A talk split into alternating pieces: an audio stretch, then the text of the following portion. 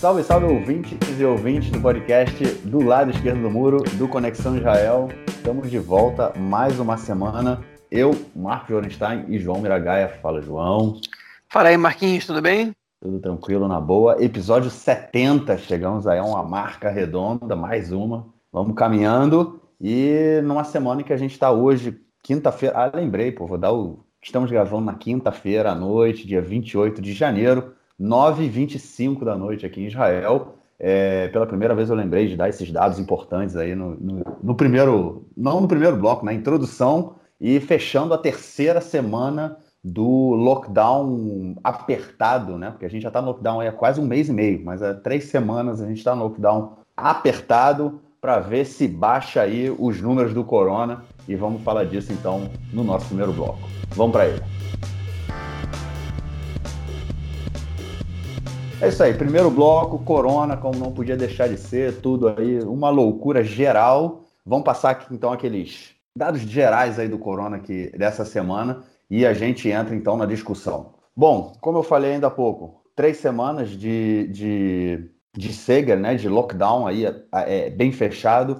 A gente, porém, né, porém, a gente continua com um número altíssimo de infectados todo dia, de novos doentes. Ontem a gente teve sete, quase 7.700 novos doentes, o que é um número absurdo. Há três semanas atrás a gente estava com 9 mil, hoje a gente está com 7.700. É, é, quase não baixou, né? A gente está, e já era para estar tá baixando, afinal de contas, a gente está há quase um mês em casa. É, o número de. É, a gente comentou na semana, vem comentando, né, que é, é, o número de pessoas, né, um, uma pessoa doente, ela agora está infectando menos de uma pessoa, 0,92 o que é um pouquinho maior do que a semana passada, ou seja, a, a, a pandemia, né, o, o, vírus está sob controle, a gente teria que ter uma diminuição do número de novos doentes, porém isso não está acontecendo. Por outro lado, a gente tem o número aumentando, o número de pessoas vacinadas, a gente já está chegando a quase 3 milhões de cidadãos que tomaram é, a primeira dose e um milhão e meio que já tomaram a segunda dose da vacina da Pfizer,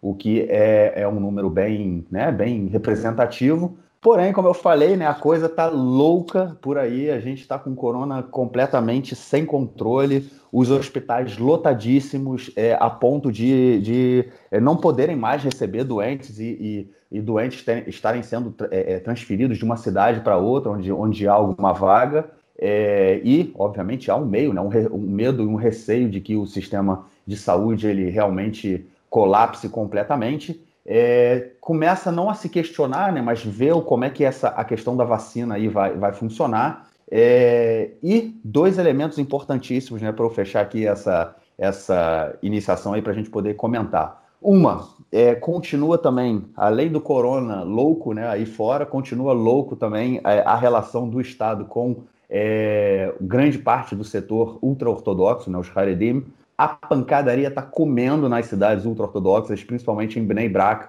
é, em regiões de Jerusalém, é, entre a polícia e é, a população ultra-religiosa, principalmente pelo fato de que eles estão começaram a desrespeitar as orientações do Ministério da Saúde e estão abrindo é, a, as suas instituições de ensino. E o outro elemento aí também muito importante foi o fechamento total do aeroporto não, ninguém entra e ninguém sai de Israel sem autorização de uma comissão especial. É, inclusive, eu acabei de ver na televisão que vai ser, vai, foi autorizado é, um voo de resgate de israelenses que estão no exterior e não tem como voltar para casa, porque não há voos para Israel, é, não há voos. Então, as pessoas querem vir para casa e não, não, não conseguem vir. Então, parece que essa noite, às quatro da manhã, vai sair um voo de Frankfurt com 50 israelenses, o que é muito pouco. Tem pessoas também que estão saindo da Europa, indo para a Jordânia e atravessando da Jordânia é, na fronteira terrestre. Enfim, essa aí é a nossa realidade hoje do corona, aquela coisa muito louca que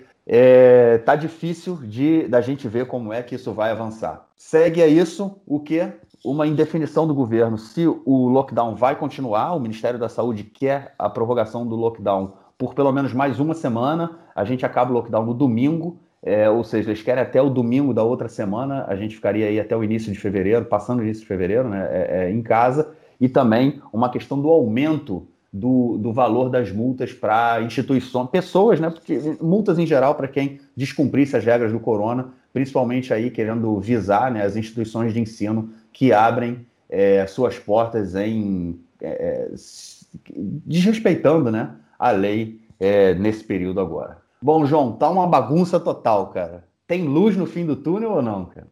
Tem luz no fim do túnel se a vacina funcionar, e parece que ela funciona, né? Hoje, é, uma, enfim, uma diretora do Ministério da Saúde deu uma informação é, num programa de rádio dizendo que é, o percentual até agora de pessoas que tomaram a segunda dose da vacina e, e tiveram em estado grave, né, tiveram, foram contaminados em estado grave, é de 0,00014%, ou seja, é um número muito pequeno, né? É, 68 pessoas em Israel é, se contaminaram depois de tomar a segunda dose da vacina, lembrando que 460 mil israelenses já tomaram a segunda dose da vacina. Então, também vocês podem fazer as contas, está abaixo dos 95% é, que a Pfizer anunciou nos seus testes, mas a gente também tem que levar em consideração que é, passa muito pouco tempo também que essas pessoas tomaram a vacina, né? Talvez não tivessem tido contato com o vírus ainda até agora, enfim. A gente sabe que nenhuma vacina é 100%, mas quanto mais gente vacinada, a tendência é que a vacina funcione melhor, e essa é a luz no fim do túnel que a gente tem, ainda mais porque houve uma comprovação reforçada essa semana, a Pfizer anunciou oficialmente que as mutações sul-africana sul e britânica, é, a vacina é eficiente contra as mutações sul-africana e britânica. Então tem luz no fim do túnel, quando a população é, inteira ou quase inteira estiver vacinada, né? É, a menos que, enfim, que apareça alguma outra mutação, né? É, que a gente espera que não aconteça, que, que a vacina não possa dar conta dela, ainda que a tecnologia da Pfizer ela permite que você adapte essa vacina às mutações num espaço de seis semanas. Obviamente que tempo de produção de novas doses é muito mais alto, a vacina não é produzida em Israel também. Enfim, tudo isso influencia, mas por agora a informação que a gente tem é que a vacina é eficiente contra as mutações que a gente tem conhecimento que, estão circulando por Israel. Né? Então a gente tem uma luz no fim do túnel. Mas a gente não pode ficar trabalhando só com a ideia a longo prazo. Porque com mais de 1.100 doentes em estado grave, né, o lockdown, a permanência do lockdown, a continuidade dele, é essencial. Né? O aeroporto fechado é uma discussão. Israel foi o primeiro país a fechar totalmente o aeroporto, agora está falando em fechar as fronteiras terrestres. O Ministério do Interior fez um pedido para fechar as fronteiras terrestres com o Egito e com a Jordânia. As fronteiras terrestres com o Líbano e com a Síria já são fechadas é, desde 48, né, por questões é, de guerra, é, para que ninguém possa entrar ou sair do país até, enfim, até que nova ordem seja dada. E finalmente o governo na semana passada anunciou que só entra, que, que quem, enfim, quem entrar aqui vai ter que submeter a exame de corona três dias antes e exame de corona durante a quarentena aqui no momento que chega, né? Então isso, isso obviamente quando abrir o aeroporto é, ou por raríssimos voos que estão chegando em Israel durante esse tempo. Né? Mas, mas a situação é muito complicada, porque, enfim, se a gente sabe que, que é, os sintomas da corona eles chegam em mais ou menos até 14 dias, em, entre 3 e 14 dias depois do, do contato com o vírus, né? É, depois do período de incubação, é, especialmente entre 3 e 10 dias, mas 3 e 14 é o 99% dos casos aparecem, os sintomas aparecem nesse momento, é, o, a pessoa que está em estado grave, ela não demora 14 dias para ficar curada. Ela pode ficar no hospital meses, dois meses, três meses, um mês como pouco, né? E 1.100 doentes em estado grave é um número muito preocupante, porque o, o Israel tem, não tem muito mais leitos de, de, de UTI para atender o resto da população, é, que, que esteja internada por, por corona ou por qualquer outra questão, é, e os hospitais estão superlotados, estão saturados, é, as equipes médicas, né, de profissionais de saúde estão se queixando do, do excesso de trabalho, do, do, do da, da, da, exaustão que é, enfim, que representa essa quantidade de pessoas internadas, é, e a gente precisa dar um jeito nessa grande contaminação antes que a vacina dê resultado. A vacina vai dando resultado aos poucos, mas você não pode esperar né, que a vacina, que essa luz no fim do túnel, é, ela vai resolver nossos problemas agora. Ela não vai. Né? E, enfim, e a gente também tem que tocar no assunto, né, que a gente está em lockdown atualmente, um lockdown certamente menos respeitado do que o primeiro, talvez do que o segundo também. É, é, é, também é importante dizer que o primeiro lockdown ele tinha regras mais rígidas que esse lockdown, é, mas enfim, a gente está em lockdown, o número de doentes começou a diminuir, né, a taxa de contagiados por pessoa já baixou de 1, né, a gente já, já baixou de 10 mil contaminados por dia para 8 mil, mas ainda é um número muito alto. É, enfim, esse resultado de 18 mil. Na verdade, essa semana o canal 12 de televisão mostrou, se não me engano foi ontem, na quarta-feira, que a partir do 18º ou 19 dia do lockdown, que os números começam a cair vertiginosamente. Então, a tendência é que a gente comece a ver na, na próxima semana, nas próximas duas semanas, esse número caindo talvez para 6, 5, até 4 mil. Vamos ver o que vai acontecer.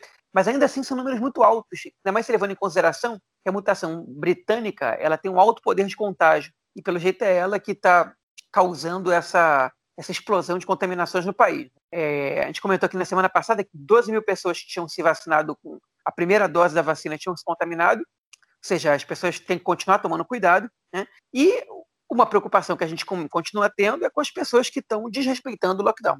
Em especial, a gente está chovendo no molhado, falando sobre isso o tempo todo, mas é um segmento da população ultra-ortodoxa de Israel, é, em Bnei Brak, em Jerusalém, em Beitar Elit, Modin Elit, onde, é, enfim, as yeshivot, que são as academias rabínicas, ou as escolas, as próprias escolas, que pertencem ao Ministério da Educação, mas, pelo jeito, com, com autonomia demais né, dos diretores, estão abrindo, estão funcionando regularmente, até casamento noticiaram que teve aí, com, com enfim, com presença de muitos convidados, e a polícia começou a ter um controle mais rigoroso, e o resultado disso foi violência, muita violência, protestos muito violentos. Né? Em Bnei Brak queimaram um ônibus, em, em Jerusalém de, é, tacaram tinta e quebraram as janelas é, da, do VLT da cidade, né? da Rakevet Kalá, como se diz em hebraico. É, enfim, tiraram o motorista do ônibus e tacaram fogo, né? Foi um negócio assustador.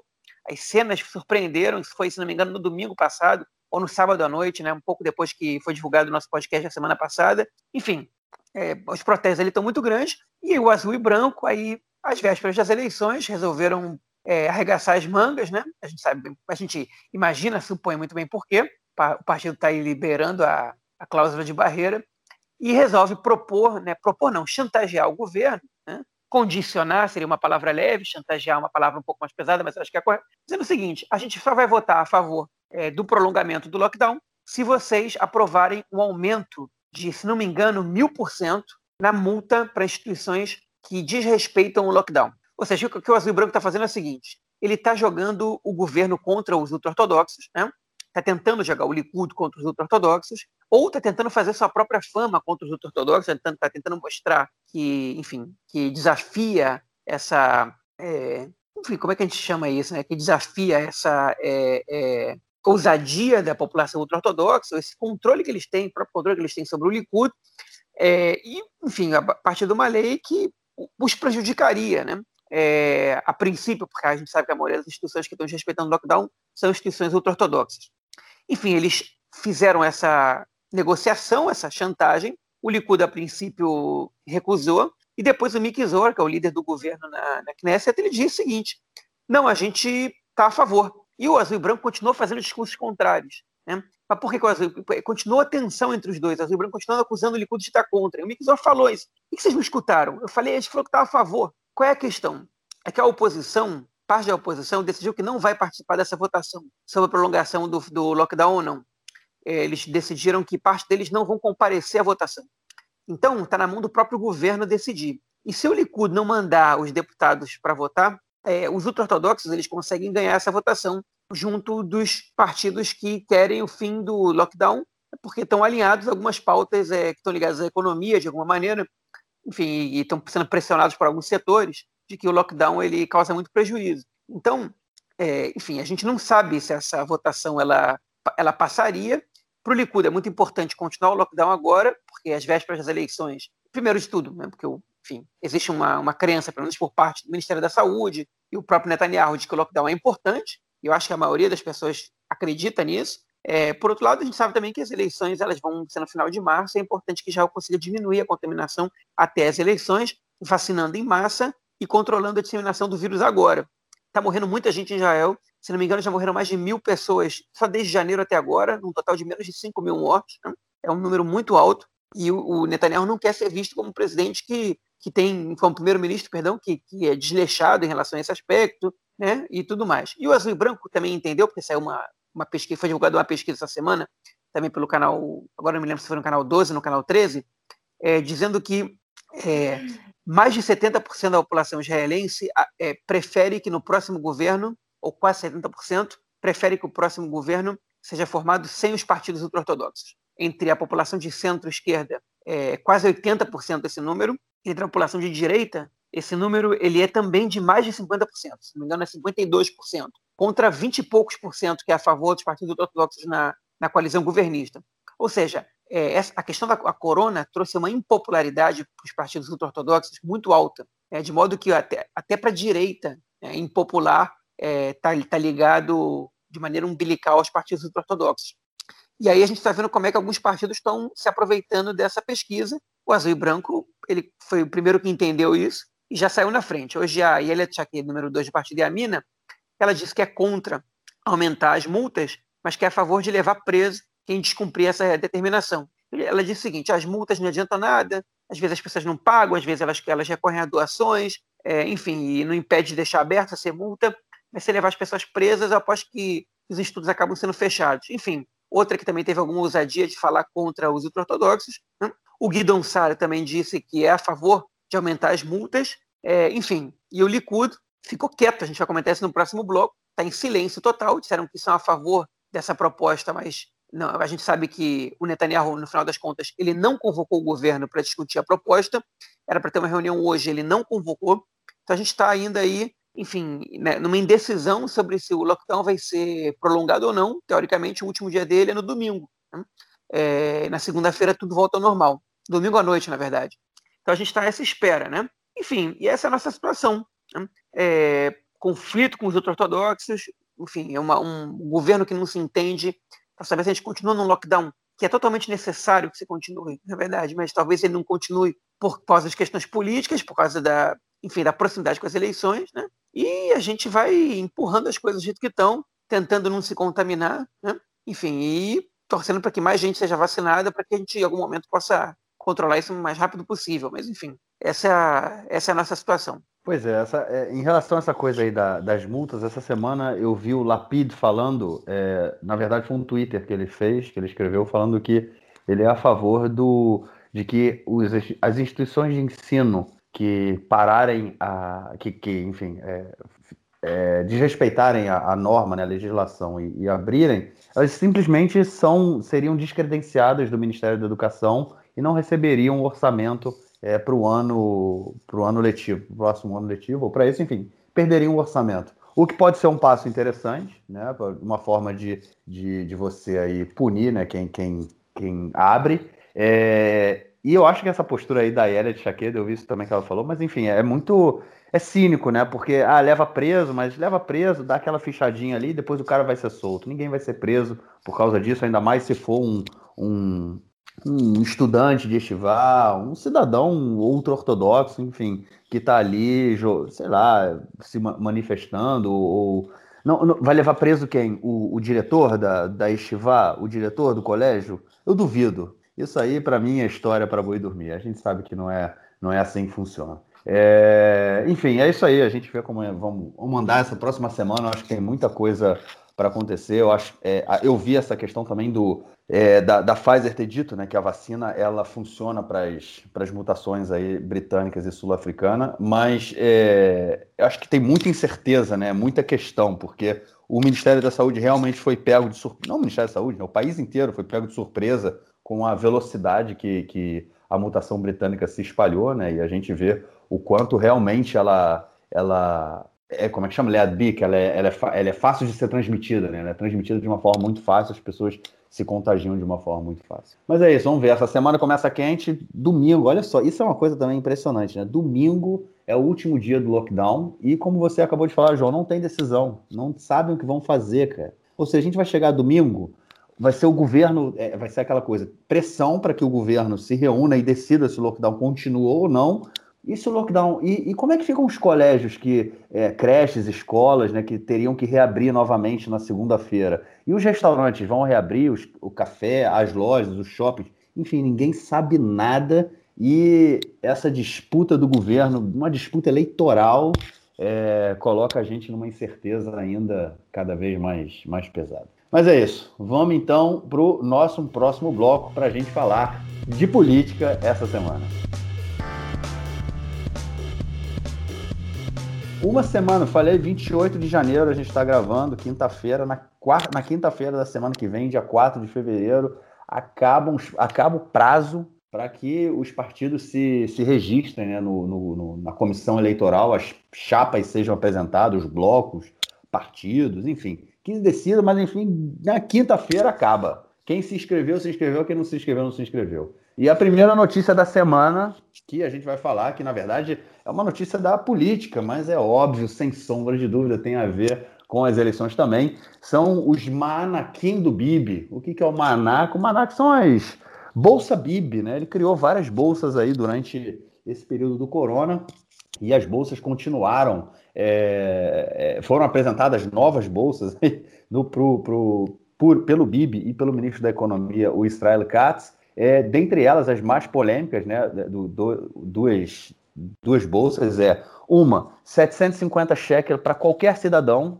é, adulto, né, tem mais de 18 anos, vai cair 750 shekel na sua conta, é, e 500 shekel para cada criança, em famílias de até quatro crianças. Ou seja, se uma família que tem quatro crianças e os pais, vai cair na conta da família é, 3.500 shekel. A partir da quarta criança, a, a, o, o, pagamento, a bolsa é de 300 shekel. É, que, obviamente, isso tem um interesse muito grande, o interesse das famílias, né? Que tenham muitos filhos, que, coincidentemente, são as famílias ultra-ortodoxas, a grande maioria, né?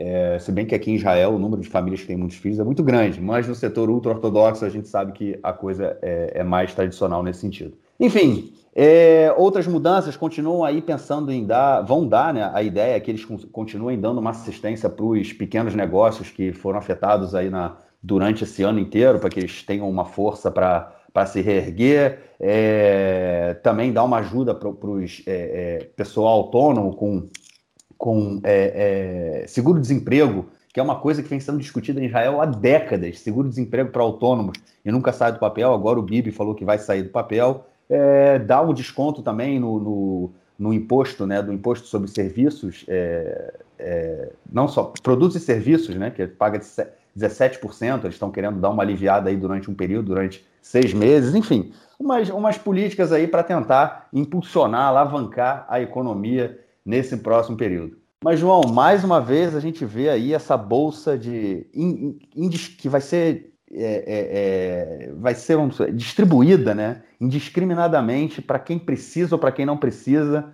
750 cheques no bolso de cada cidadão adulto e mais 500 por cada criança. Não dá para fazer política dessa forma, né? O, o, o, o, como é que chama? O, começaram até a falar que era uma é, é, política eleitoral, era uma economia eleitoral. E não tem como fugir né, e dizer que não é, né? Na verdade, dessa vez, ele tem um controle, né? Teoricamente, o dinheiro vai ser distribuído para pessoas que ganham menos de 10 mil cheques, né? É, mas, enfim, a gente não sabe ainda, eles explicaram como eles vão fazer isso, qual mecanismo que eles vão usar, enfim. Mas eu não vou nem me, me é, focar nessa questão. Enfim, se essa for a política, faz mais sentido, pelo menos, que da última vez que distribuíram para pessoas que não têm a menor, menor necessidade de receber. Mas o mais impressionante disso é que, faltando menos de 60 dias para as eleições, que o governo lance um, um programa desses, de distribuição de dinheiro é, de maneira semi-aleatória para a população, né? é, enfim, sem absolutamente nenhum controle, sem passar pela Knesset. Né? É, um, é um programa que dribla a Knesset né? e que, enfim, o governo simplesmente, que aliás está dissolvida, né? o governo simplesmente decide, o Netanyahu junto com o Israel Katz, que é o ministro das Finanças, contra a determinação, a orientação né, dos profissionais do Ministério das Finanças, eles decidem distribuir dinheiro eles sabem que esse, essa questão vai parar nas mãos do, do é, Yoetz do, da, da né, que é o, procurador-geral do governo, que é o Avihai Mandelblit, que vai outra vez vai ter que vetar, pelo menos parte dessa, dessa remessa né, que vai ser distribuída para a parte da população. Né? E isso é, enfim, é, é, é uma situação bizarra, porque o Likud ele se aproveita da situação eleitoral para ganhar votos distribuindo dinheiro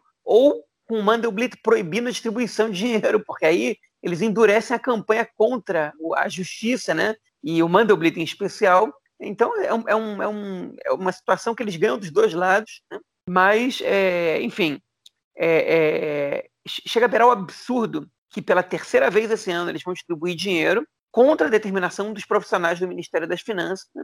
Enfim, simplesmente eles tomam essa decisão. Semana passada saiu uma reportagem muito interessante no programa Uvda, da jornalista Ilana Dayan, que entrevistou os dois principais profissionais do Ministério das Finanças que abandonaram o barco no meio da corona, né, a crise, por é, desavenças, é, é, enfim, não sei se desavenças é a melhor palavra, por discordâncias com o ministro das Finanças Israel Katz, que são o, o chefe, né, o diretor da, é, da divisão de orçamento do governo, que era o Shaul Meridor e a, e a Keren Turner, que era a diretora-geral do Ministério das Finanças, que inclusive foi trazida pelo próprio Israel Katz para o cargo dela e que depois pediu demissão. Eles, eles relatam os absurdos que aconteceram no Ministério, dizendo como as decisões eram tomadas, como eram tomadas sem nenhum preparo, sem nenhuma investigação, sempre, sempre, em todas as vezes, né? Contra a determinação do, dos profissionais do Ministério das Finanças. Enfim, chega a ser um negócio absurdo. E agora, às vésperas das eleições, sem nenhuma vergonha,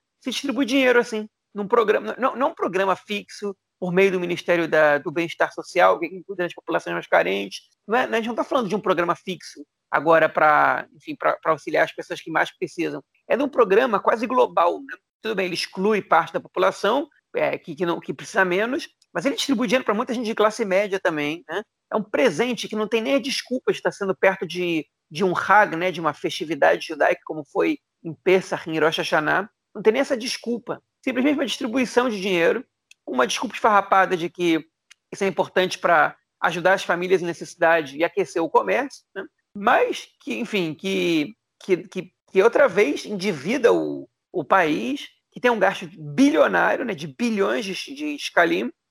É, outra vez, contra a determinação do Ministério da, da, dos profissionais do Ministério das Finanças. Então, enfim, o governo podia ter feito outras muitas coisas com esse dinheiro. Podia ter construído mais dois hospitais, podia ter feito programas de, de reinserção no mercado de trabalho. Né? Eu, não sou, eu não sou contra que o governo invista no momento de crise. O problema é o governo investir da maneira como está investindo. Enfim, e ninguém convence a mim, nem a grande maioria da população, que essa distribuição de renda agora, não, enfim, sem, sem que passe pela Knesset, né? pelo parlamento, não tenha um, uma motivação eleitoral, eu diria puramente eleitoral, e agora não vai, não vai restar outra opção para o Mandelblit não vetar a parte disso. E aí, enfim, vai acontecer o que a gente comentou. Vai ficar. Vai ser uma. Ele vai conseguir. O Unicus vai conseguir jogar parte da população contra o Mandelblit, porque é óbvio, né? Você prometeu que vai entrar dinheiro na tua conta e chegou o cara lá e vetou, né? Vai ficar feio para ele. Pois é, mais uma mais um trick aí do, do nosso primeiro-ministro. Mais interessante, né? Não tem nem orçamento, né, para esse ano de 2021. O orçamento do ano passado também não foi feito. A gente terminou o ano sem orçamento. A gente está terminando o primeiro mês de 2021, ainda não tem orçamento para 2021 e o governo abre um pacotão aí, né? um pacotão de benesses para distribuir. Mas é isso, é uma política eleitoral mesmo, não é a primeira vez aqui em Israel e em qualquer lugar do mundo, né? Não há muito diferente. Bom, vamos lá, nossa segunda notícia. Entrando, continuando aí no cenário eleitoral, é, a gente comentou nos últimos, nos últimos episódios que surgiu o partido, né, o Partido dos Israelenses, que foi, que é liderado pelo atual prefeito de Tel Aviv, Ron Huldair, e teve como principal é, com outro, né, outra pessoa junto com ele lá, o Avi Nisselkorn, que é, era o ministro da Justiça até ele entrar, ele sair do Partido Azul e Branco e se juntar ao Rudaí. Essa semana houve a, as primárias no partido Avodá, no Partido Trabalhista, né, que estava aí em crise total, a gente comentou disso na semana passada, que iam ter primárias,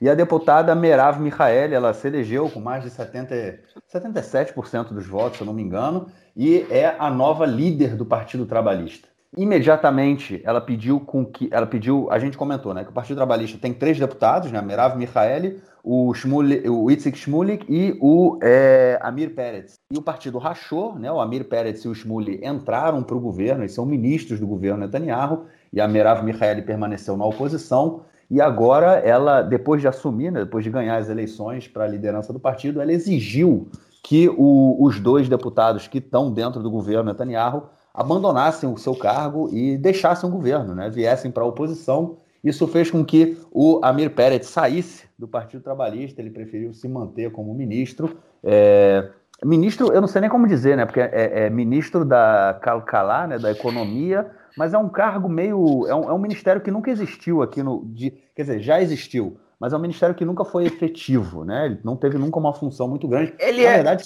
no Brasil, ele é semelhante ao que era o Ministério da Indústria e Comércio, antes de misturar com o Ministério da não, Fazenda mas, e criar o Ministério da Economia. Mas, mas, pois é, mas aqui em Israel também tem o Ministério da Indústria e Comércio. Não, não é esse. É, esse? é o Ministério não, da Economia. É o Ministério da, o Ministério da Economia. Porque tem o Ministério do, do é, como é que chama? Eu esqueci o nome agora, mas é um ministério que, atra, que é, é, é, como se fosse também o Ministério da Indústria e Comércio. Enfim, é, os ministérios vão mudando também ao longo dos governos, né? Os governos têm essa. Eles criam um ministério daqui e fecham. Não é à toa que esse governo do BIB tem o quê? 16, 18 ministérios aí, a gente já falou de. Tem até Ministério das Águas, né, cara? E do, estu... do ensino Não, superior. O governo, o governo tem 34 ministérios. São 34 ministérios ou ministros e vice-ministros? Não, são 34 ministérios e 52 ministros e vice-ministros. Então, tá aí. então, beleza. Ter mais um da economia ou não ter da economia com finanças não vai fazer muita diferença para o governo. Mas a questão é a seguinte: a Merav Michaeli pediu para o Amir Pérez e Pushmul saírem do governo. O Amir Pérez falou que não ia sair. O Twitter do, do Shmuley até ontem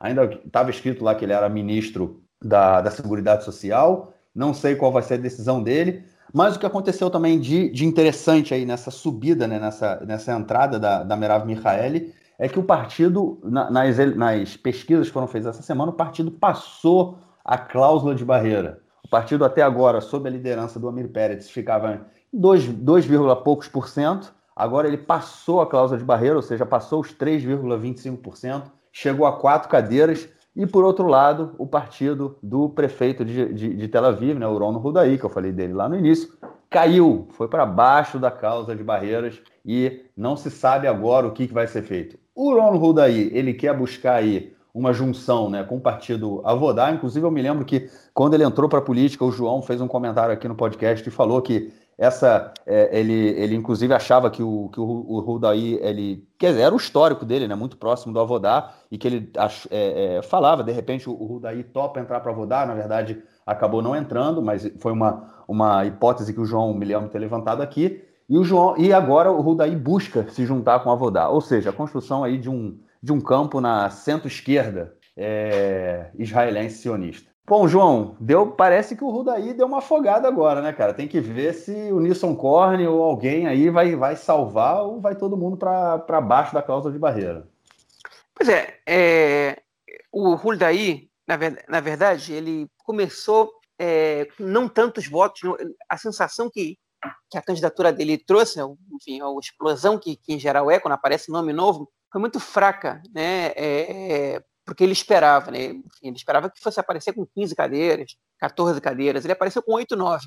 Mas mais impressionante que isso foi como ele murchou de maneira rápida. Na, na semana seguinte, ele já estava com 6, 5, 6. E agora, depois ele começou a aparecer com 4 e às vezes nem aparece, enfim, aparece já abaixo da cláusula de barreira. Ou seja, a candidatura dele já naufragou. E essa semana ele já não está é, tá gastando dinheiro com alguma com, parte de publicidade. Já tem gente dizendo que ele vai desistir, mas eu acho que ele desistir fica mais feio do que não desistir. Ele está tentando juntar. Então agora ele está tá levando para si essa tarefa de juntar todas as forças da centro-esquerda.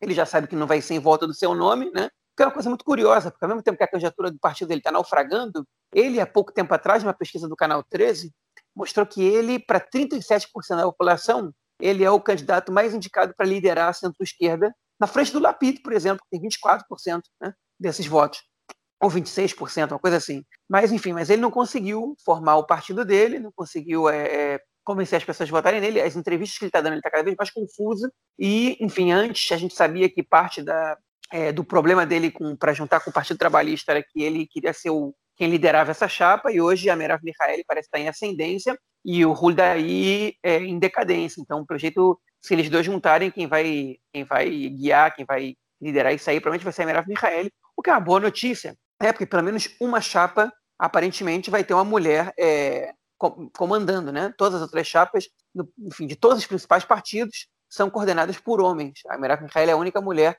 que está liderando um partido que aparece é, acima da cláusula de barreira. Agora, enfim, essa vitória da Merav Michael e esse crescimento do, do, do Avodá nas, na, nas pesquisas do Partido Trabalhista é interessante porque mostra que existe alguma parcela do eleitorado, pequena que seja, que ainda dá uma valorizada nos, nos partidos e menos nas pessoas, né? Ainda que a Merav, porque todo mundo já sabia que a Merav Mihail ia ganhar essas eleições. Né? Mas, enfim, o Partido Trabalhista precisava dessa revitalização. E aí a segunda coisa que chama atenção, de maneira positiva também, é que o Partido Trabalhista foi o único que fez primárias. E só na semana anterior às primárias o partido já cresceu e conseguiu ultrapassar a cláusula de barreira. E agora já está aparecendo com uma cadeira a mais de vez em quando, com cinco cadeiras. E na semana eles vão realizar as primárias para a formação da lista. E isso, a tendência é que impulsione mais ainda o partido para subir talvez para seis, sete cadeiras, né? porque quando as pessoas, quando tem primárias para formação da lista, a população se envolve, é notícia, os nomes vão aparecendo, eles são eleitos de maneira democrática, os nomes fazem campanha pelo país, ainda que a campanha no Partido Trabalhista nem, nem cheguei nem, nem, perto do que foi em alguns anos, né? Menos de 10 mil pessoas votaram agora, nas últimas, na última vez, se não me engano, votaram 25 mil pessoas, né? O partido hoje tem acho que 40 mil filiados, é o segundo partido com mais filiados no país, enfim. E, e a tendência é que depois da votação da, da, da lista interna, o partido cresça ainda mais, porque isso contagia e que dá uma aula para os outros partidos de que fazer primárias ter uma estrutura democrática ajuda, é, inclusive, na popularidade do partido. É, o Likud não é tão popular à toa também, né? É, embora dessa vez eles não tenham feito primárias. Talvez isso explique também um pouco da queda do partido. Depois a gente vai falar do Likud. Né? Vamos continuar falando aqui um pouco, um pouco do bloco da centro-esquerda. Né?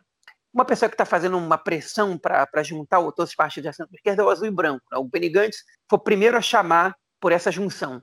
O problema é que o Benny Gantz é o patinho feio do bloco da centro-esquerda, porque ninguém quer se juntar com ele. Ele é o fracassado das eleições. As pessoas querem continuar criticando o Benny Gantz, atacando o Benny Gantz pelo governo horrível que, que ele e o Netanyahu coordenaram, né? E não faz sentido você agregar ele na tua chapa, se você quer criticar o governo. Então ele é o patinho, ele é o patinho feio aí, ninguém quer, quer, ninguém quer brincar com ele.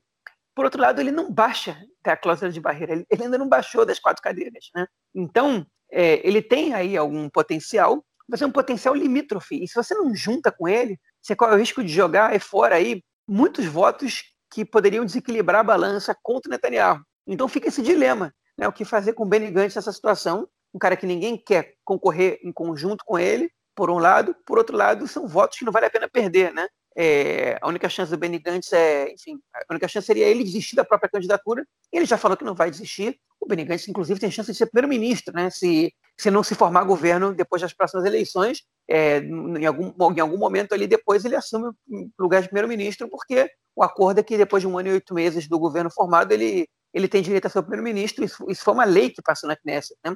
É, então, ele não vai desistir. E talvez para alguns partidos de centro-esquerda nem, nem, nem, nem, seria bom que ele desistisse. Mas, enfim, é, o Meredith não, não deve juntar com ninguém, está muito apagado do noticiário, mas estaria aparecendo com cinco cadeiras em média. Né? E é, o Yeshatit, ele cresceu nas últimas pesquisas, ele ultrapassou o Tikva Hadashah do Guidon Sar, em algumas pesquisas apareceu até com 18 cadeiras, né? Seja, a população de centro, centro-esquerda está é, tá, tá, tá, tá, um pouco abandonando o Guidon Sar em prol do, do, dos partidos, enfim, do Partido Trabalhista, do Yeshatid. Pode ser que seja uma, uma é, orientação aí, uma novidade, uma, uma tendência acontecendo, que é que a população de centro-esquerda está entendendo que votar na direita não é, não é o ideal. Talvez isso também tenha feito efeito. A campanha que está sendo feita contra o, contra o Huldaí, perdão, contra o Bidon Sar, em especial pelo Huldaí, mostrando todas as medidas autoritárias e de direita que ele teve durante o período que ele foi ministro do Interior e ministro da Educação.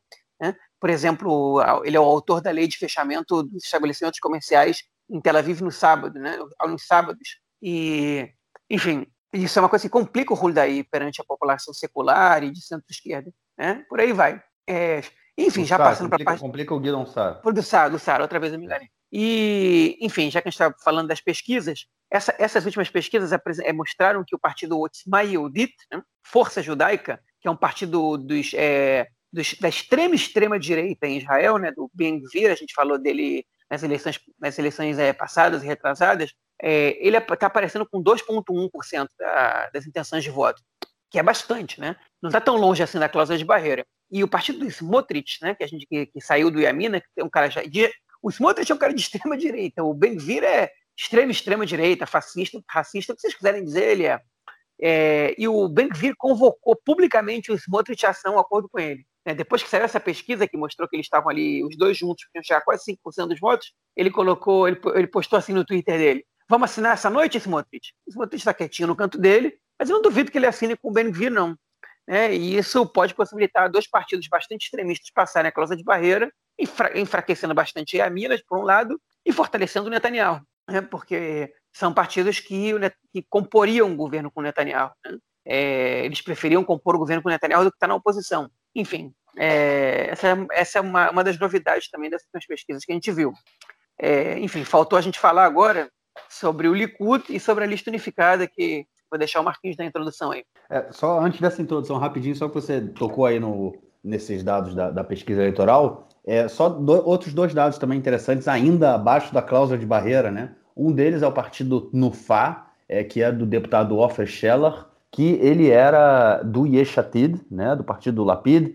Ele tentou é, é, construir a, é, primárias no partido, né? Ele falou, ó, não dá mais para o Lapid ser aí o dono do partido, a gente quer fazer primária. A situação entre eles ficou muito ruim. A gente até comentou aqui que o, o o Lapid criou um novo grupo de WhatsApp, né, com todos os membros do, do partido lá, que, todos os deputados, enfim, e deixou de fora o Offer Scheller, e ele também não passa a causa de barreira, 0,4%, e também tem sido um nome que tem se falado aí para se juntar junto com a Merav Michaeli e com o Rudaí, né, no caso de um possível acordo, e o partido Telem, né, do Moshe, do Moshe Ayalon, né, do Bog Ayalon, que, enfim, saiu do Likud, já tinha sido ministro da Defesa, estava aí com o Lapid também nas últimas eleições, ele saiu do Yeshatid e agora está com 0,3% dos votos. É meio melancólica a questão, né? Ah, e o outro partido, o partido Gesher, né, da Orli Levi Abukassis, para quem não lembra dela, nas últimas eleições ela, ela é,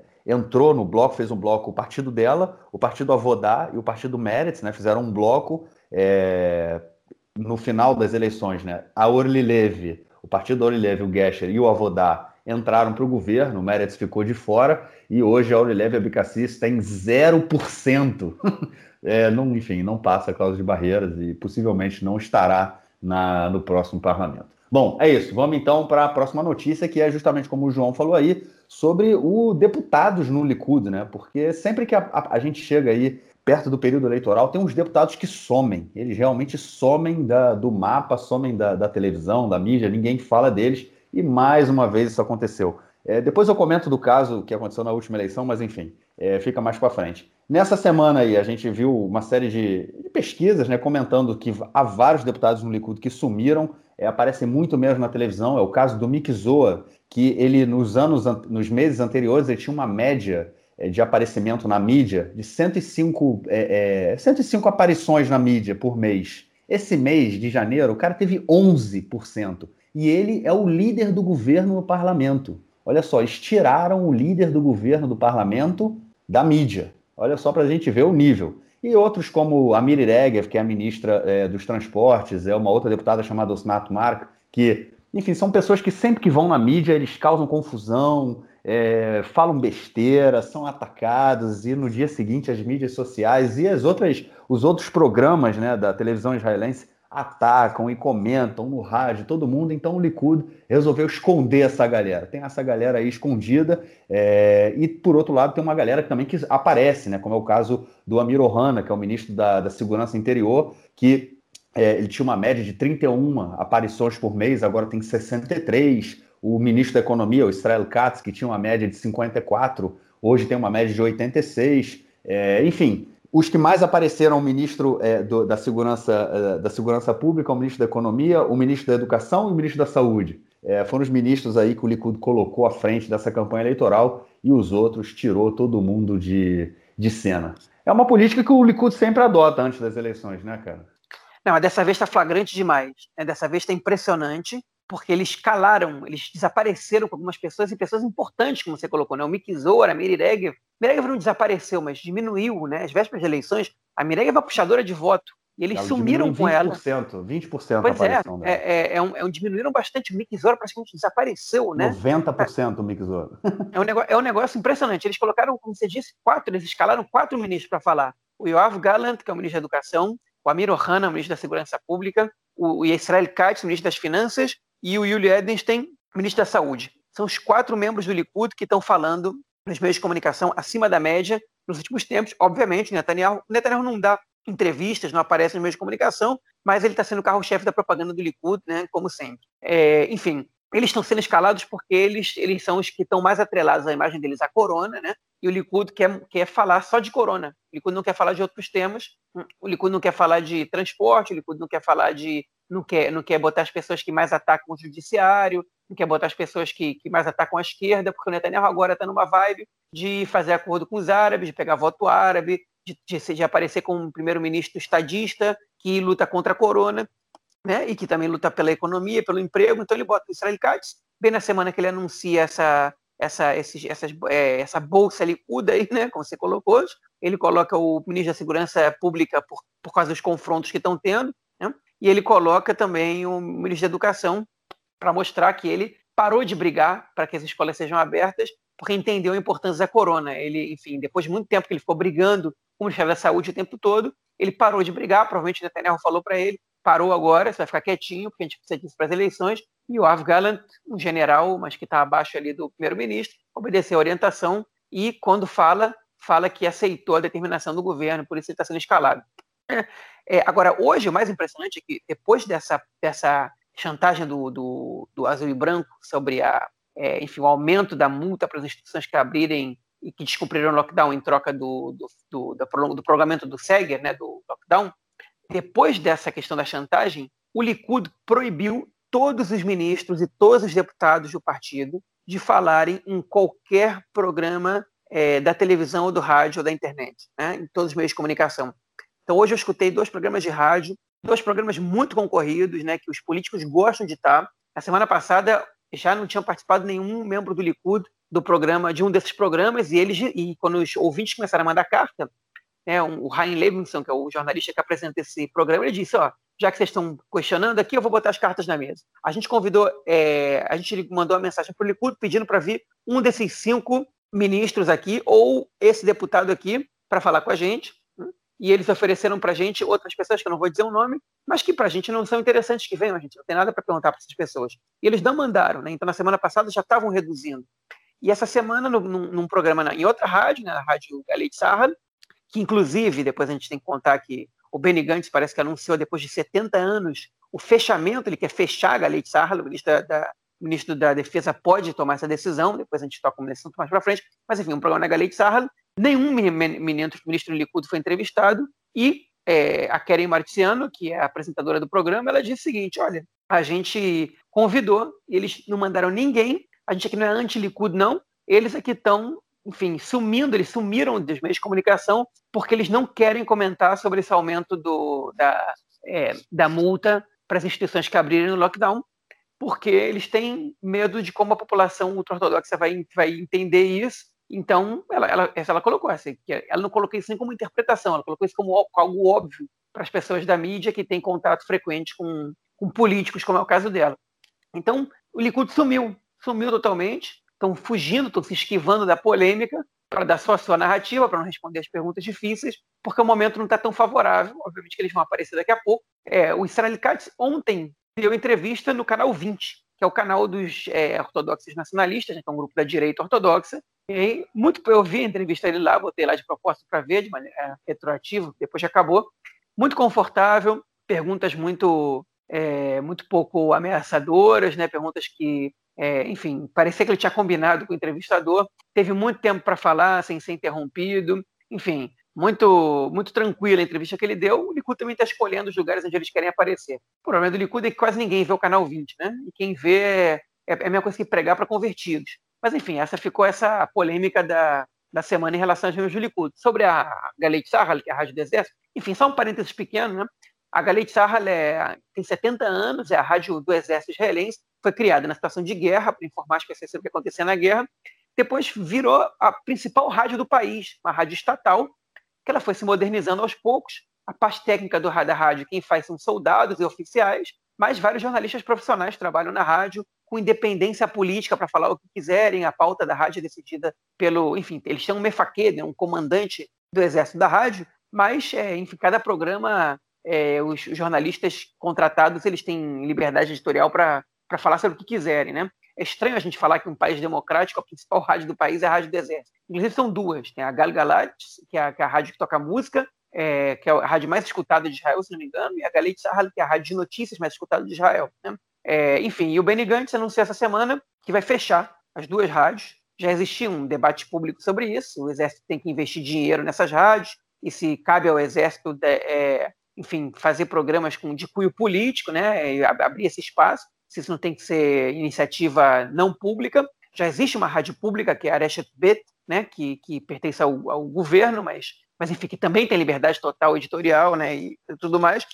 E uma pertencendo ao exército ficou essa discussão. O custo da Galit Sahal é muito baixo, de 5 milhões de shekel por ano, é um custo quase irrisório para o pro, pro, pro Sahal, né? é pequeno.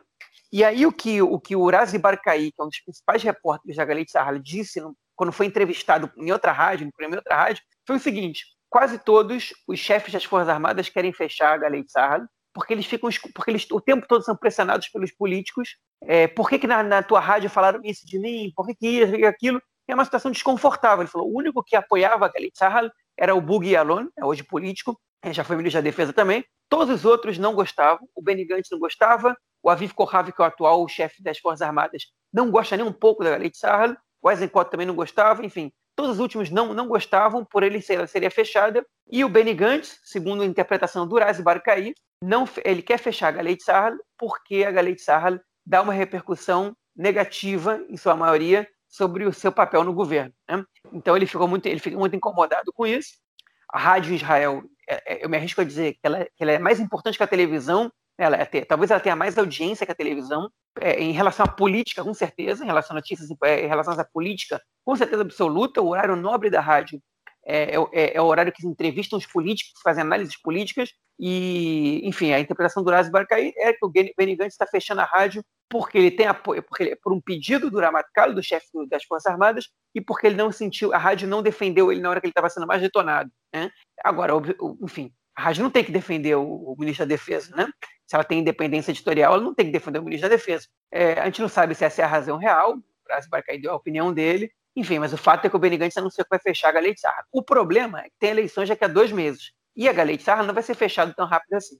Então, é, enfim, dependendo do, do, de quem for o próximo ministro da Defesa, pode ser que essa adesão mude. Seria um impacto muito grande na sociedade israelense como um todo se fechassem a Galei Sarra, porque, enfim, é a principal rádio de notícias do país, né? É, eu, eu, o tempo todo escuto, escuto outras rádios também, né? Escuto principalmente as rádios públicas, a Galei Sarra e a Areshet Bet, são as duas rádios que eu mais escuto quando eu estou dirigindo, especialmente. E, enfim, faria falta, embora esse, esse buraco ele vai ser preenchido por alguém, com certeza, né? Um monte de jornalista é, é, capacitado e desempregado, com certeza, enfim, uma rádio, uma rádio grande que acaba, alguém ia se aproveitar desse espaço na iniciativa privada e, e enfim, substituir a Galei Sarra por outra, por outra rádio. O que, tinha, o que tem legal a Galete Sarra é que, como ela é uma rádio pública, né, ela, ela acaba tendo que dar espaço para todo mundo, para gente de direita, para gente de esquerda e tal. E se você não, não, não equilibra os, é, os jornalistas, é, você, você é muito criticado. A, na verdade, a rádio é muito criticada de qualquer maneira, mas as pessoas razoáveis sabem que a Galete Sarra dá espaço para gente de direita, de esquerda, enfim, para todo mundo. Tem, tem, muitos programas com donos, né? Com, enfim, e, e cada programa tem uma, uma pauta diferente, uma linha diferente. A Garnet Sarla consegue fazer isso muito bem. Eu não sei se uma rádio privada conseguiria fazer isso da mesma maneira, nem se teria essa intenção de fazer isso da mesma maneira. É isso. Vamos então para a nossa próxima notícia, a última notícia do bloco, falar aí da, da Arishimá Meshutefet, né, da lista unificada dos partidos é, de eleitorado majoritariamente árabe, criada em 2015, juntou aí vários partidos, quatro partidos, né? O partido Hadash, né? Que é o herdeiro aí do, do MAC, que é o partido é, comunista israelense, é, que é um partido que ele é, de, é majoritariamente árabe, mas também tem é, judeus, né? Que participam, é, do, inclusive um tem um deputado judeu que do Hadash. É, tem o partido Ta, Ram, o partido Tal e o partido Balad. Ou seja, quatro partidos formavam essa lista e agora a lista deu uma desmilinguida, né? É, a gente vem comentando também, obviamente, nós comentamos tudo do que, tudo que passa aqui em Israel.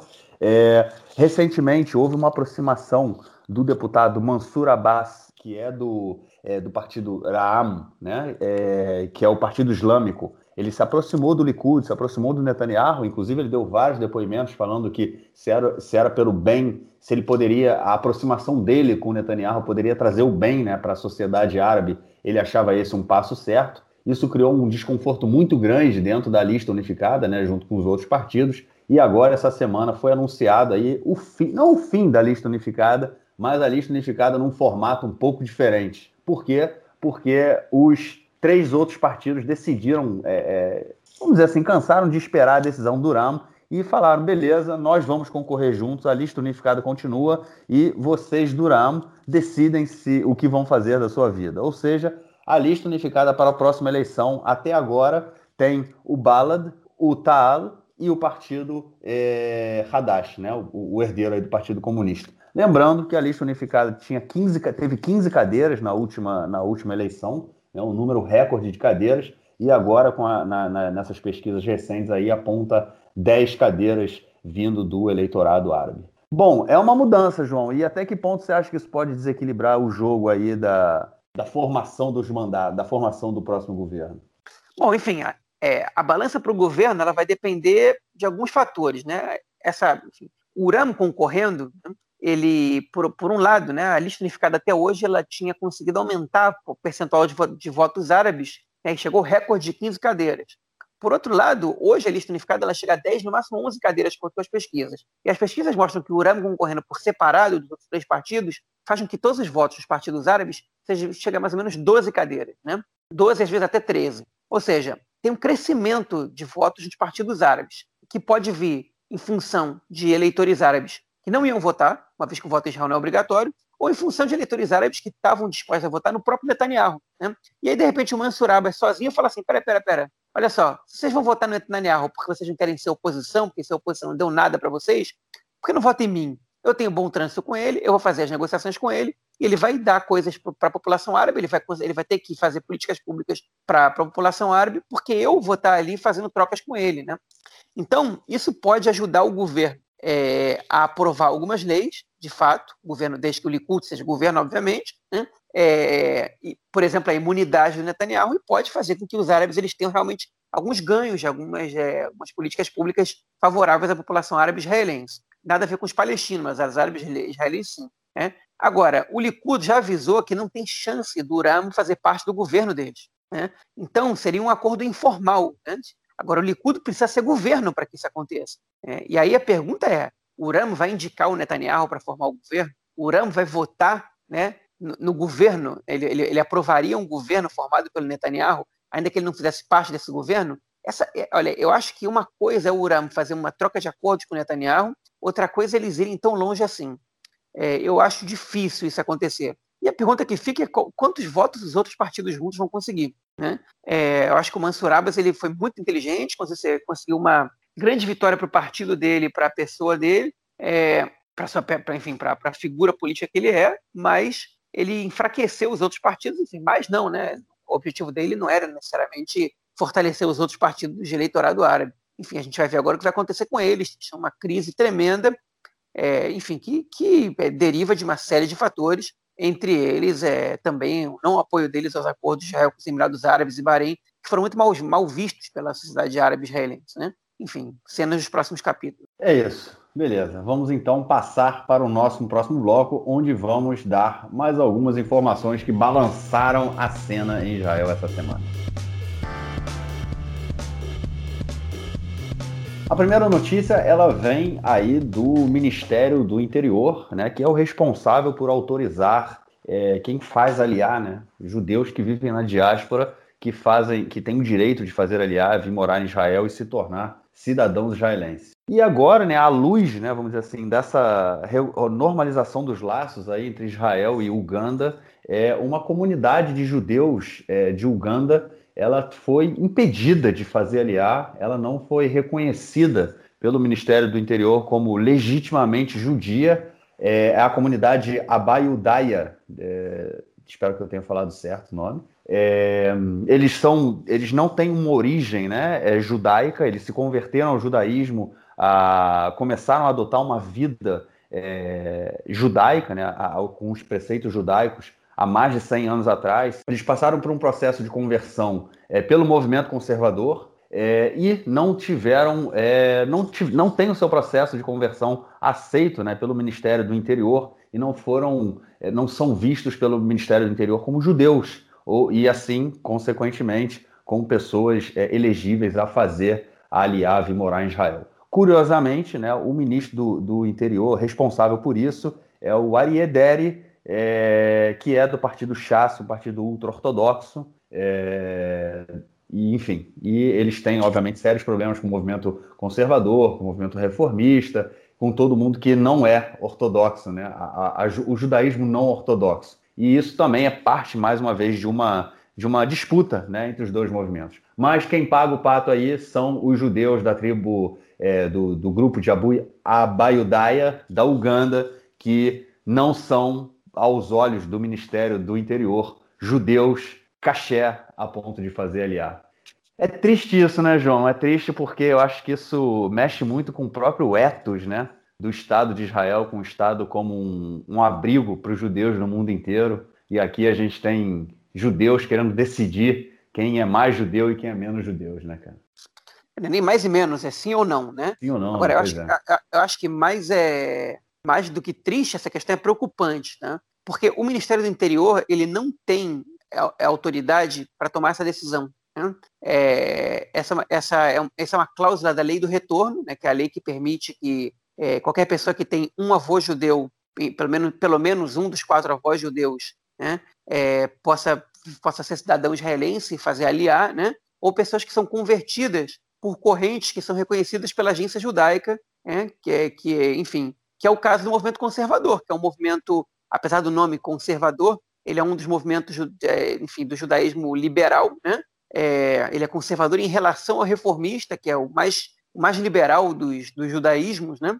das correntes judaicas, mas, é, mas não é ortodoxo. Né? E como não ortodoxo, ele não é reconhecido pela, pelo rabinato em Israel, ou seja, o movimento conservador ele não tem autoridade nenhuma aqui em Israel, ele não pode. O casamento feito dentro do movimento conservador não é reconhecido em Israel, a conversão feita no movimento conservador ela não é reconhecida pelo rabinato, é, ou seja, uma pessoa que se converteu pelo judaísmo conservador, ela é, não, é, não, é, não é considerada judia pelo rabinato israelense, portanto, pelo Estado de Israel, mas ela é considerada apta a fazer aliar pela lei do retorno, tanto pelo judaísmo conservador, quanto pelo judaísmo reformista, quanto por algumas correntes da ortodoxia que também não são reconhecidas pelo rabinato. O rabinato não reconhece todas as correntes da ortodoxia. Por exemplo, é, a corrente o Beit Chabad, né, do rabino Lubavitch, é uma corrente da ortodoxia que o rabinato não reconhece, não reconhece as conversões do Rabat feitas no exterior, por exemplo, né? É, e aí uma pessoa que se converteu pelo Rabat chega em Israel e não é considerada judia, por mais que o sujeito possa ser ultra-ortodoxo. Né? Mas enfim, o movimento conservador ele não é reconhecido pelo rabinato, mas pela agência judaica é,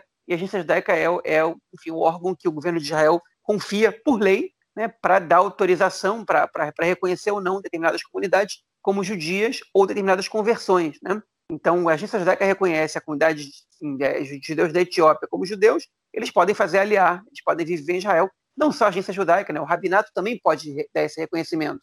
É, mas não foi o caso. O rabinato não deu esse reconhecimento é, a essa comunidade. Essa comunidade, efetivamente, como o Marquinhos falou, ela não é originalmente judia, ou seja, é uma, é uma comunidade inteira, não me engano, de duas mil pessoas que decidiu passar por conversão ao judaísmo, é, e eles optaram pelo, pela corrente conservadora do judaísmo, o judaísmo conservador. Em hebraico se chama Tnuama Sortit. Né? Enfim, no Brasil tem sinagogas ligadas ao movimento conservador, a Sortit, né?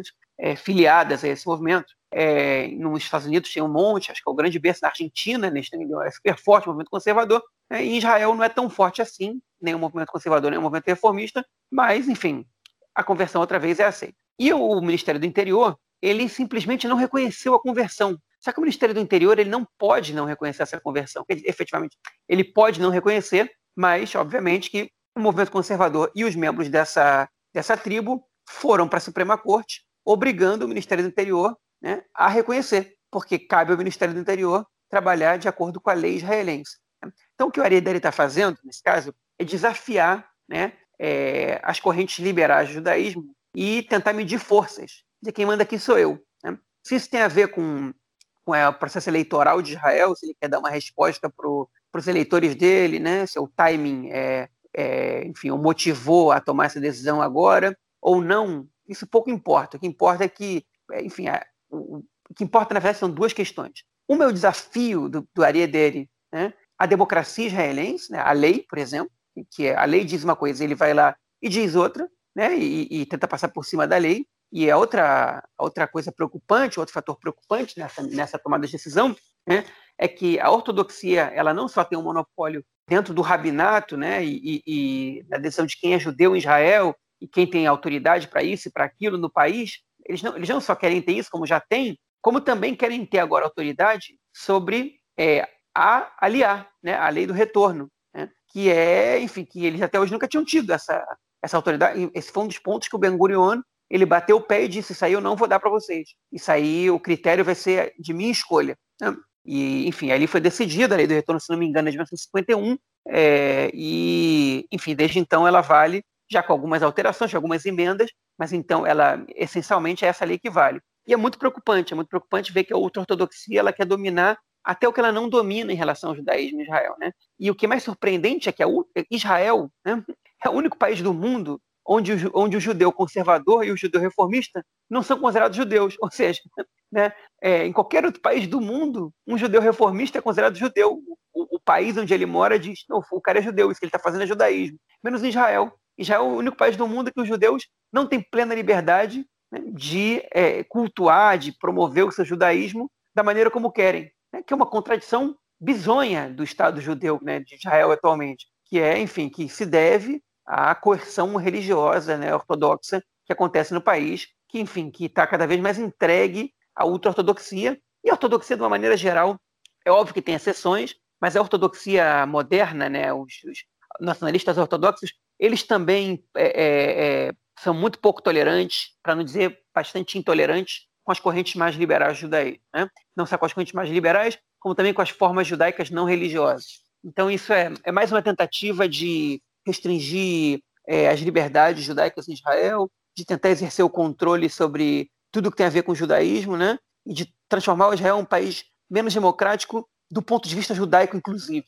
É isso. Mais uma das grandes discussões que a gente tem aqui em relação ao Estado, quem pode fazer aliar, quem não pode, enfim. Complicações do Estado de Israel. É isso. Vamos então para a nossa última notícia do bloco, é, que fala sobre a proibição do movimento de direitos, de direitos humanos Betselem de entrar nos colégios para fazer palestras. Como é que isso funciona e por que isso aconteceu? Bom, recente, essa semana, né, a, a, o Betselem, eles são, uma, eles são uma ONG que já atua há décadas é, levantando informações e dados, estatísticas sobre a atuação de Israel dentro dos territórios ocupados, né, dentro do, dos territórios palestinos, é, e eles levantam todo tipo de números e, com, e sobre assentamentos, sobre agressão, violência, enfim, tudo que é relacionado aos direitos humanos, é, vocês podem, é, e territórios ocupados, né, nos territórios palestinos, pode ser encontrado no site do Betseller. É, e recentemente eles fizeram, nessa semana, eles lançaram um documento falando que Israel é um Estado apartheid, é um Estado que faz uma diferenciação é, é, étnica entre os seus cidadãos, porque e eles partem do princípio de que não há uma divisão entre Israel e territórios ocupados. É, a discussão que o Betselem faz, eles mudam, na verdade, é muito interessante porque há uma mudança na, no, na forma como a, a organização debate os direitos humanos. Pela primeira vez, eles falam sobre os direitos humanos e sobre a relação do Estado de Israel com os cidadãos árabes que vivem dentro do Estado de Israel, dentro da linha verde, não só é, nos territórios ocupados, né? ou seja, até agora eles só é, é, trabalhavam com os territórios ocupados e agora eles também falaram sobre a relação de Israel com os árabes que aqui vivem e eles mudaram a, essa, essa forma de, de, de analisar a política. Eles analisam de que desde o início da criação do Estado de Israel até agora, o que, que foi feito aqui é, é, primeiro até 1967, né, dentro da, da, da, fronteira, sem os territórios ocupados, e depois essa política ela também é expandida para os territórios ocupados, para a Cisjordânia, né? Eles dizem que tudo tem sido feito para manter a supremacia judaica é, aqui dentro, né? Para que os judeus sejam soberanos é, e aí eles usam esse termo do, do Rio Jordão até o Mar Mediterrâneo, ou seja, não fazem mais uma distinção entre é, Israel e territórios palestinos, como se tudo fosse uma coisa só, e desde o início a, a, o movimento sionista, a preocupação foi manter essa supremacia judaica, construir e manter essa supremacia judaica. E por isso se caracteriza como apartheid. Enfim, esse é um documento, está é, tá disponível na, na internet para quem quiser ler. Eu posso ter cometido alguma, é, alguma imprecisão, mas é basicamente essa a discussão que eles fazem. E uma das respostas, a resposta né, que o Ministério da, da Educação é, tomou, na verdade, saiu muito. Eu não vi muito isso na mídia aqui em Israel. É, eu, eu, recebi o, a, o, artigo pelo Twitter é, e depois, enfim, na televisão não vi muito nenhuma discussão sobre isso, nem no rádio. É, e o Ministério da Educação ele proibiu a entrada de representantes do Betselem nos colégios para que possam fazer é, é, palestras. E aí talvez os ouvintes perguntem, mas o Ministério da Educação pode fazer isso? E aí eu respondo, pode. O Ministério da Educação pode fazer isso. Por quê? Porque em 2018 foi aprovada uma emenda na Lei de Educação, tem uma Lei de Educação lá de 1953, foi aprovada uma emenda na lei, a emenda 17, que foi chamada Emenda Breaking the Silence, emenda Quebrando o Silêncio. Quem é Quebrando o Silêncio? Quebrando o Silêncio é uma outra organização de direitos humanos, que é uma organização feita por soldados, são todos ex-soldados, ex-oficiais do Exército, que depois do serviço eles resolvem é, falar o que eles viram, o que eles foram obrigados a fazer, o que eles fizeram, e, enfim, colocam, abrem aí o seu. colocam as suas angústias né, de tudo que eles tiveram que fazer durante o serviço militar. Eles foram os primeiros a serem proibidos de entrar no colégio e agora a Betselem, uma outra organização de direitos humanos, é, de direitos humanos também fica proibida de entrar nos colégios em Israel para falar sobre direitos humanos. É, João, é, preocupa isso aí? É democrático, cara? Bom, eu acho, eu acho, o seguinte: você não é obrigado a concordar com o Beit Selem, nem com o Quebrando o Silêncio, entende? É, enfim, nem parcialmente, nem totalmente né? como você não é obrigado a concordar com várias outras organizações. Né? Agora, você proibir essas organizações de, de se expressarem né? é, é, um problema, né? É um problema claro, até porque o, não são organizações, é, enfim, não são nem não são, não são antisionistas, né? Tem organizações Israel antisionistas que têm todo o direito de falar o que quiserem, que podem entrar nas escolas e provavelmente estão presentes em várias escolas de ultra-ortodoxos, por exemplo, pregando aí contra o Estado de Israel, enfim, tudo, tudo isso né, e não são proibidas. Né? É, o Quebrando o Silêncio, na verdade, ele, ele deu, ele, ele, deu uma caminhada, ele deu um, uma, uma evoluída, na verdade, enfim, uma, é uma caminhada seria melhor para um, um, radicalismo um pouco maior do que, do que era quando eles surgiram, né? O Beit Selem sempre foi a mesma coisa, né? Beit Selem, ele, o nome é muito criativo, né? Que vem de um, de um, de uma, de um passuco da Torá, que, que é Beit Selem Elohim, né? Que é a luz do, do, de Deus foi criado o, o o homem, né? E Betselem também significa em hebraico é, na câmera, né? Então é porque o, o, esse, esse, movimento ele começou, né? E até hoje a sua principal atividade é filmar as coisas que acontecem nos territórios, o que acontece de ilegal ou de imoral lá e expor, porque se eles não expõem, ninguém expõe e a sociedade não fica sabendo do que acontece lá, né? Então é, enfim, é, muita gente não gosta do que o Beit Selem faz, porque ele expõe as coisas mais feias que o, que o exército israelense faz nos territórios, a maneira como podem tratar mal os palestinos, né, inclusive civis, né? É, não estou falando só de terroristas, nem né, de militantes, né? É, enfim, o que, que, expõe os próprios soldados a fazerem, expõe comportamentos também é, é inadequado, até criminoso, às vezes, de alguns soldados. Né? E quando isso vem a público dentro de Israel, já é uma polêmica, quando isso vai a público para fora de Israel, isso incomoda muito, é, é, principalmente segmentos da direita israelense, especialmente os menos democráticos, mas talvez eles hoje em dia sejam a maioria na direita israelense, é, enfim, não sei se seria exagerado dizer isso, mas, é, é enfim, e, de alguma maneira eles ficam incomodados e o Beit Selem não é dos movimentos mais queridos por essa, por essa parcela que não é muito pequena da população, né? não é nem um pouco pequena. É, por exemplo, graças ao Beit Selem, graças, graças ao Beit Selem a gente descobriu é, o caso do Elor Azaria, o soldado que há três anos, quase quatro anos já, é, matou um terrorista que já estava já, já inofensivo no chão, que tinha atacado soldados em Hebron. Enfim, os corpos já estavam sendo socorridos e tal. Um terrorista já tinha sido morto, já tinha sido abatido na reação dos soldados. Um deles foi, foi baleado, estava no chão ferido, já não oferecia mais é, é, perigo nenhum. E ele, sem nenhum comando, sem nenhum nada, decidiu pegar o fuzil dele e matar o terrorista. Né? E, enfim, não, o Beit Selem foi quem divulgou o vídeo, e fez com que esse soldado fosse julgado por crime comum, né, por assassinato, e não é dentro dos tribunais militares, ou que o caso não fosse abafado por alguns comandantes ali. Né. Segundo, enfim, alguns, é, algumas pessoas que, que militam né, nos direitos humanos, se não fosse o Beit Selem, muitos desses casos iam acabar ocultos, como já acabam, né, porque o Beit Selem não está em todos os lugares. Enfim, e convidar eles para falar nas escolas é a mesma coisa que convidar grupos de direito para falar nas escolas. É você dar aos alunos das escolas a possibilidade de escutar as narrativas e de escutar as histórias que as pessoas têm para contar. Enfim, formar um cidadão que tem capacidade de decidir, baseado no que ele escuta, o que é melhor. E no momento que o Ministério da Educação decide proibir um grupo de falar, hum, por discordâncias com a visão dele, né, é, o Ministério da Educação, ele, na verdade, ele está se mostrando, ao mesmo tempo, fraco, né, para, enfim, ele, que não acredita na sua própria educação, uma vez se o ministro da Educação ele acha que aquilo está errado, ele pode é, é, reforçar essa educação para que esse tipo de comentário ele surta menos efeito, né? É, enfim, e, ou, ou que ele admite que tem algum problema no país e está escondendo dos alunos, né? Das duas, uma. É, se você confia que a informação que está passando, que a educação que está passando é uma educação correta, você não, não tem medo de que organizações de direitos humanos frequentem os institutos de ensino. Né? E se você não, se você não confia, né, e você proíbe, é sinal de que você está é, tá admitindo culpa. Né? É, um, uma, uma escola de Haifa já descumpriu a determinação do Ministério da Educação e convidou o Beitzellen, inclusive eles estiveram hoje falando, não sei em que, em que contexto, né? porque as escolas estão fechadas, acho que foi por Zoom, mas teve já uma, Isso, uma palestra. Foi online. Foi, online. online, pois é, já teve uma palestra. É, enfim, não vai ser muito fácil calar o, o, as vozes que querem o Beit Selem é, falando na, nas escolas.